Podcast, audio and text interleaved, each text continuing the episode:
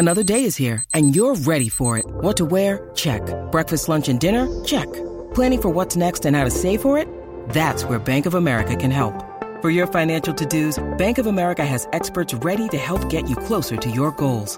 Get started at one of our local financial centers or 24-7 in our mobile banking app. Find a location near you at bankofamerica.com slash talk to us. What would you like the power to do? Mobile banking requires downloading the app and is only available for select devices. Message and data rates may apply. Bank of America and a member FDIC. Mother's Day is around the corner. Find the perfect gift for the mom in your life with a stunning piece of jewelry from Blue Nile. From timeless pearls to dazzling gemstones, Blue Nile has something she'll adore. Need it fast? Most items can ship overnight. Plus, enjoy guaranteed free shipping and returns. Don't miss our special Mother's Day deals. Save big on the season's most beautiful trends. For a limited time, get up to 50% off by going to BlueNile.com. That's BlueNile.com.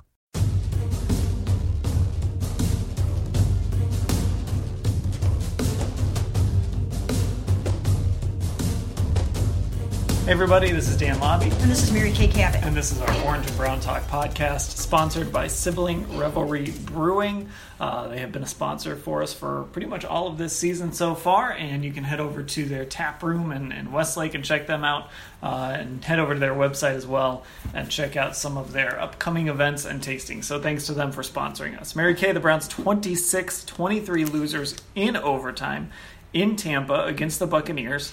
Uh, and, and this loss is this is probably one of the toughest losses for this team in a series of tough losses this year because instead of sitting at 500, maybe salvaging something before you head into this really difficult stretch, you lost this game, you're 2 4 and 1, and things have the potential maybe to start coming apart a little bit.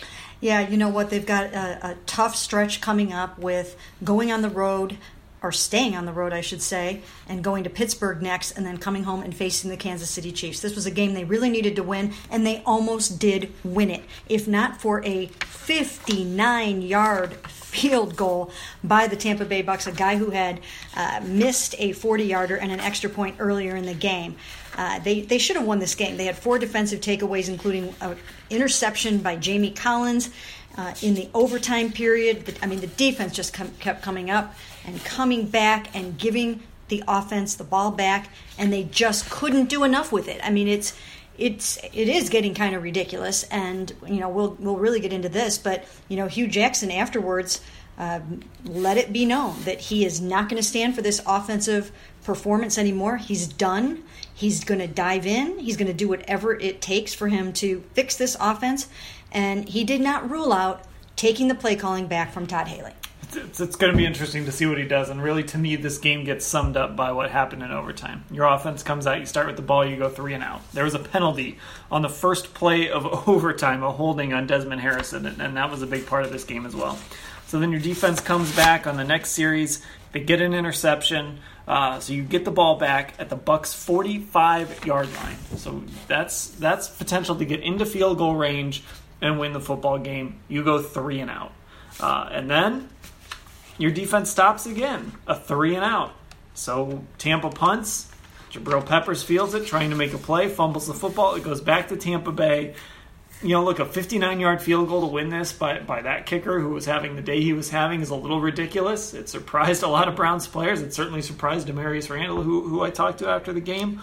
Um, but the bottom line, you give a team enough chances and you don't take advantage of yours, they're going to do something crazy like hit a 59 yard field goal to win the game.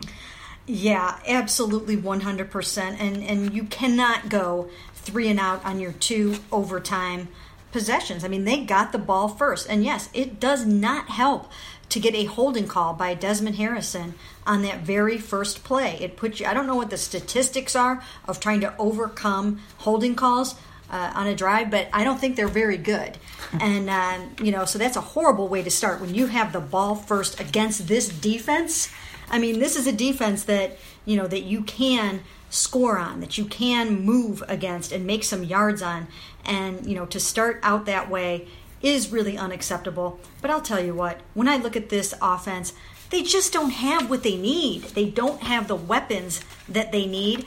And again, they're probably not using their weapons properly. I mean, they had 15 targets to Jarvis Landry. That's too much. He was so beat up after the game that he couldn't even use his left arm to put his shirt on.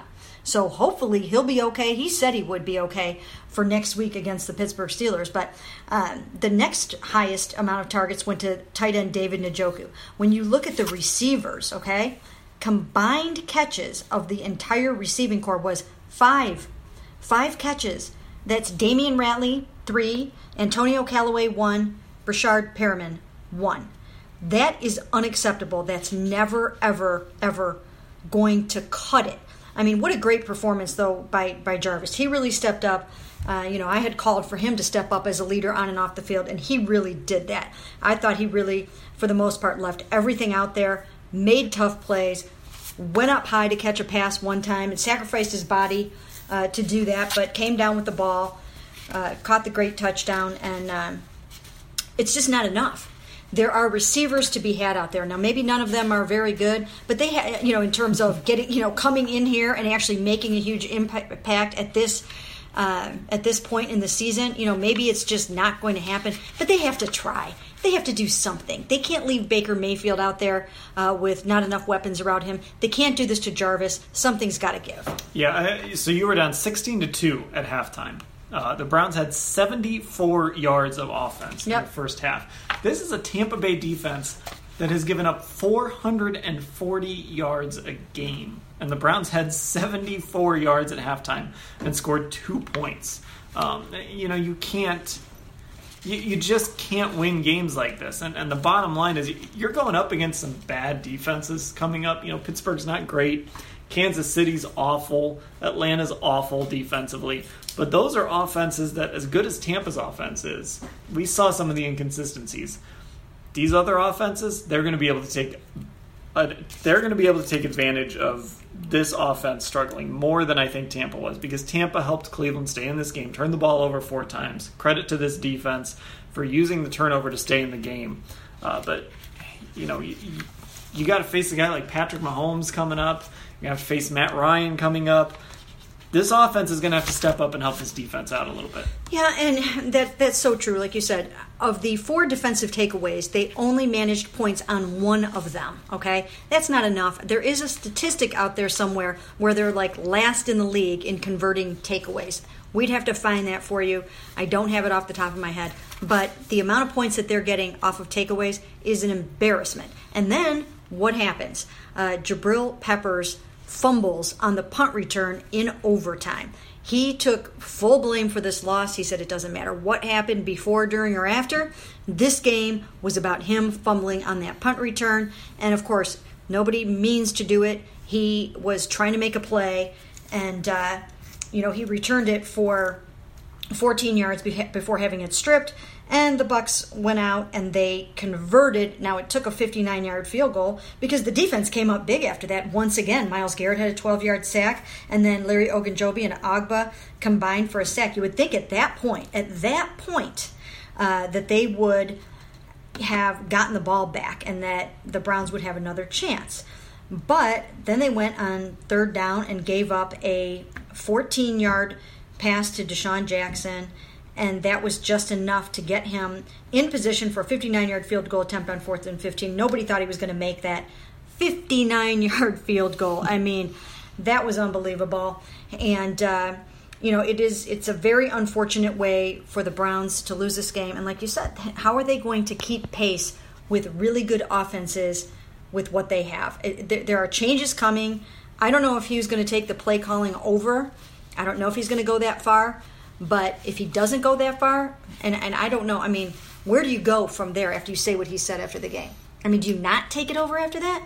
How, I mean, what? how else do you fix the offense and dive in with your feet and hands and everything else that you're diving in with if you're not taking over the play call? Yeah, I mean, that's a, that's a big step, right? And and that's a step that kind of based on what we've what we've kind of learned about Hue Jackson and Todd Haley, if you step in and take away that play calling, uh, that really creates a lot of tension. I would think in that building, it would be a huge, huge step for. I mean, there's no going back from that. No. And, and honestly, at that point, you wonder if you even keep Todd Haley, right? Well, I mean, yeah. would, would you?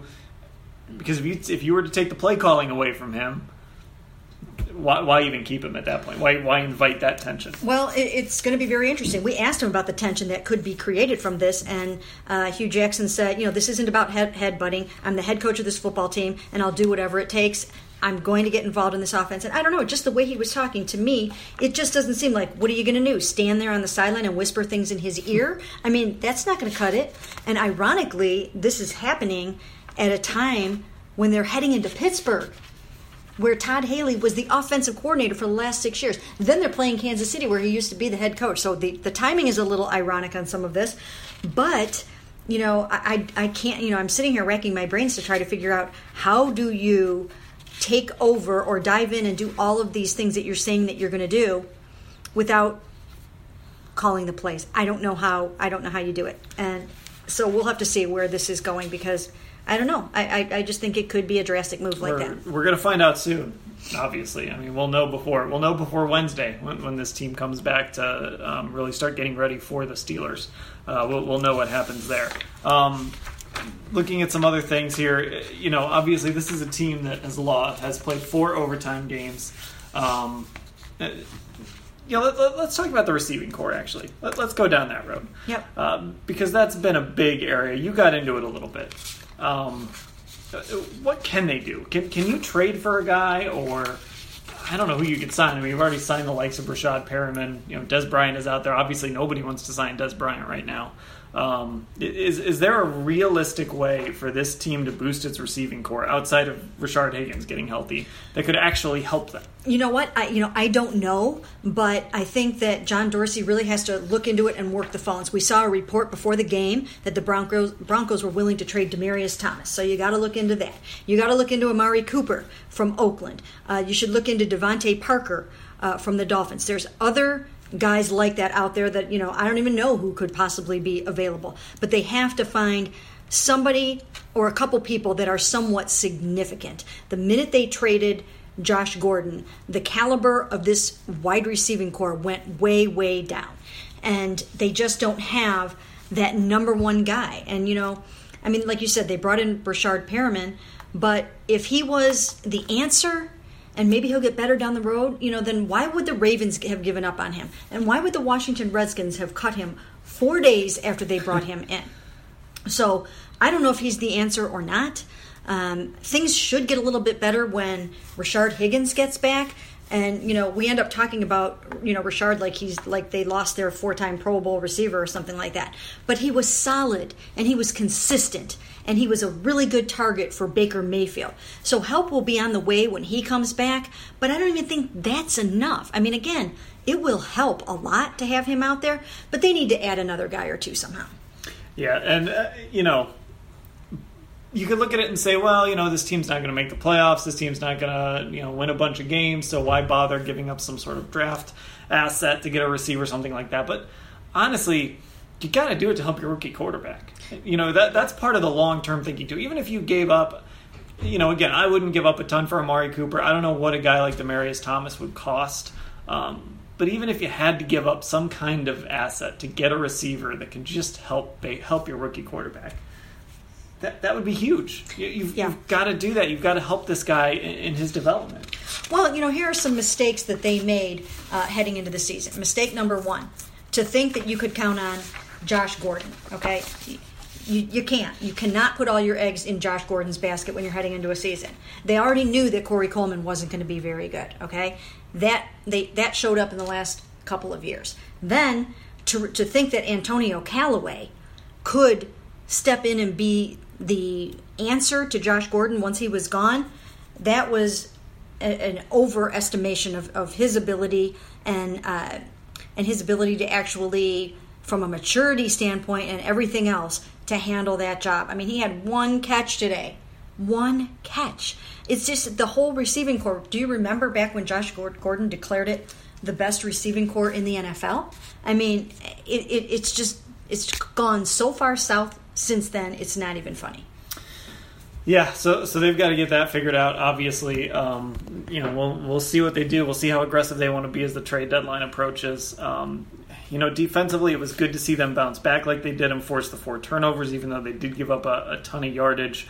Uh, but you know, there's after this game, got to be a little nervous. Uh, you should have been nervous to begin with. You got to be a little more nervous now going to Pittsburgh, playing Kansas City, playing Atlanta and you just hate to already talk about, well, maybe your season is lost um, this quickly, this early on. When you know, I know the players were talking playoffs and things like that. I don't think anyone realis- realistically expected that outside of that locker room, but I think you expected this team to be able to play well through November, maybe get into December and make things a little interesting. Uh, and, and, right now, there's a chance that this season could start to spiral. Yeah, and it, it is it is unfortunate for Browns fans and for the Browns themselves because uh, things did look so promising. Things were going very well, and again, the, you know, four overtime games. The the NFL record is five, so obviously they could have won a significant more amount of games than than they have, um, and and you hate to see it get away from you like that because then you know who knows what happens at that point and things just start to get ugly. Nobody likes that. So uh, they do have to make some changes coming up. Um, uh, one more thing. Uh, obviously officiating has been a big topic uh, over this past week. Yeah. The baker mayfield hit. Right. Was a, a strange uh, a flag pickup as i've seen especially in this era where you know they're trying to protect quarterbacks. They're trying to make sure that these guys aren't don't lose games to injury uh, these guys can stay on the field. When I saw it in real time, I was shocked they picked up the flag. When I saw replays of it on Twitter, I was even more shocked that they picked up the flag. What did you think? Yeah, yes, very, very shocked, especially because he was into his slide. That makes him, uh, you know, he's giving himself up there. Okay, he's giving himself up. He doesn't need to be get hit helmet to helmet.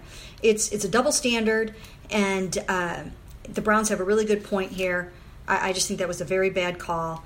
And uh, they were so mad about it afterwards. And I will have something from Jarvis Landry uh, um, really complaining about that. And look, they got 14 penalties in this game. They were, in, in, addition to some of the bad calls that they take, they're very undisciplined. Those penalties yeah. for a hundred, they took 114 yards off the field from penalties. 114 yards. I mean, you can't do that. That's the difference in winning and losing right there. In a, in a game this tight, that's part of the difference. So the Browns lose uh, in overtime again, 26 to 23 in Tampa. Uh, it, it is incredible how over the last few years this team has just found all sorts of new ways um, to lose football games and it is starting to feel like things are going that way mary kay it's starting to feel like it, it's turning a little bit, um, and, and we'll see what happens uh, if this team can't get can't get their season turned around. It, it, seems like we might be going down a road that I think a lot of people expected before the season started. Yeah, well, we'll have to see, and you know, stay tuned this week because it's going to get really, really interesting to see what happens with this offense. All right, that'll do it for Orange Brown Talk, sponsored by Sibling Revelry Brewing. Thanks to them, uh, thanks to Mary Kay, thanks to all of you for listening.